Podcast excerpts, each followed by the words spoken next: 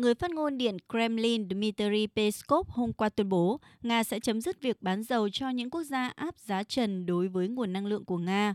Theo ông Peskov, việc áp giá trần sẽ dẫn tới tình trạng bất ổn đáng kể đối với thị trường dầu mỏ toàn cầu và người dân tại các nước phương Tây chính là những người gánh chịu hậu quả.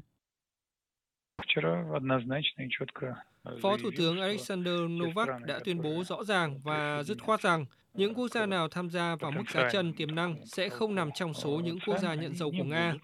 Đơn giản là chúng tôi sẽ không hợp tác với họ về dầu theo các nguyên tắc phi thị trường như vậy.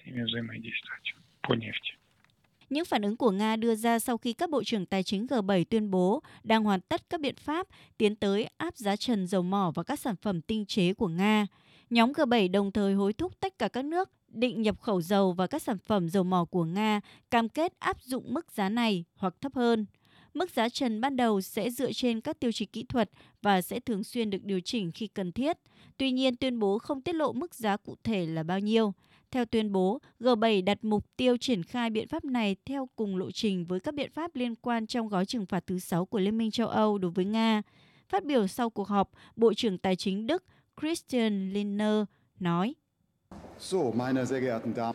Äh, Cuộc xung đột giữa Nga và Ukraine đe dọa an ninh, lương thực và năng lượng trên toàn cầu.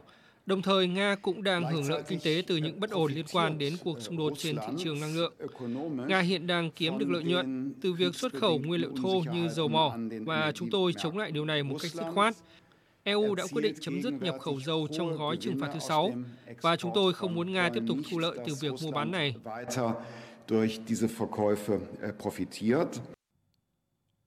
Bộ trưởng Tài chính Nhật Bản Sunichi Suzuki đã hoan nghênh kế hoạch của G7, đồng thời kêu gọi nhanh chóng triển khai biện pháp này nhằm giúp hạ nhiệt giá năng lượng và lạm phát. Cùng chung quan điểm này, Bộ trưởng Tài chính Mỹ Janet Yellen cho rằng việc áp giá trần sẽ giúp giảm áp lực đối với giá năng lượng toàn cầu. Theo cơ quan năng lượng quốc tế, trước khi xung đột tại Ukraine bùng phát, châu Âu là điểm đến của gần một nửa lượng dầu thô và các sản phẩm xăng dầu xuất khẩu của Nga. Trong năm ngoái, các nước Liên minh châu Âu mỗi ngày nhập khẩu 2,2 triệu thùng dầu thô, 1,2 triệu thùng sản phẩm hóa dầu và 0,5 triệu thùng dầu diesel, trong đó Đức, Ba Lan và Hà Lan là những khách hàng lớn nhất. Ở một mặt khác, các nước phương Tây đang cố gắng lật ngược thế cờ, lấy việc phụ thuộc phần lớn vào khí đốt Nga để trở thành lợi thế mặc cả. Mục tiêu của họ là siết chặt lợi nhuận của Nga từ việc bán dầu mỏ và khí đốt, vốn được cho là đang đổ vào chiến dịch quân sự ở Ukraine. Giới hoạch định chính sách phương Tây dường như tin rằng bằng việc áp giá trần khí đốt và dầu mỏ của Nga, Moscow hoặc sẽ phải chấp nhận bán và thu được một phần tiền hoặc sẽ không thu được gì cả.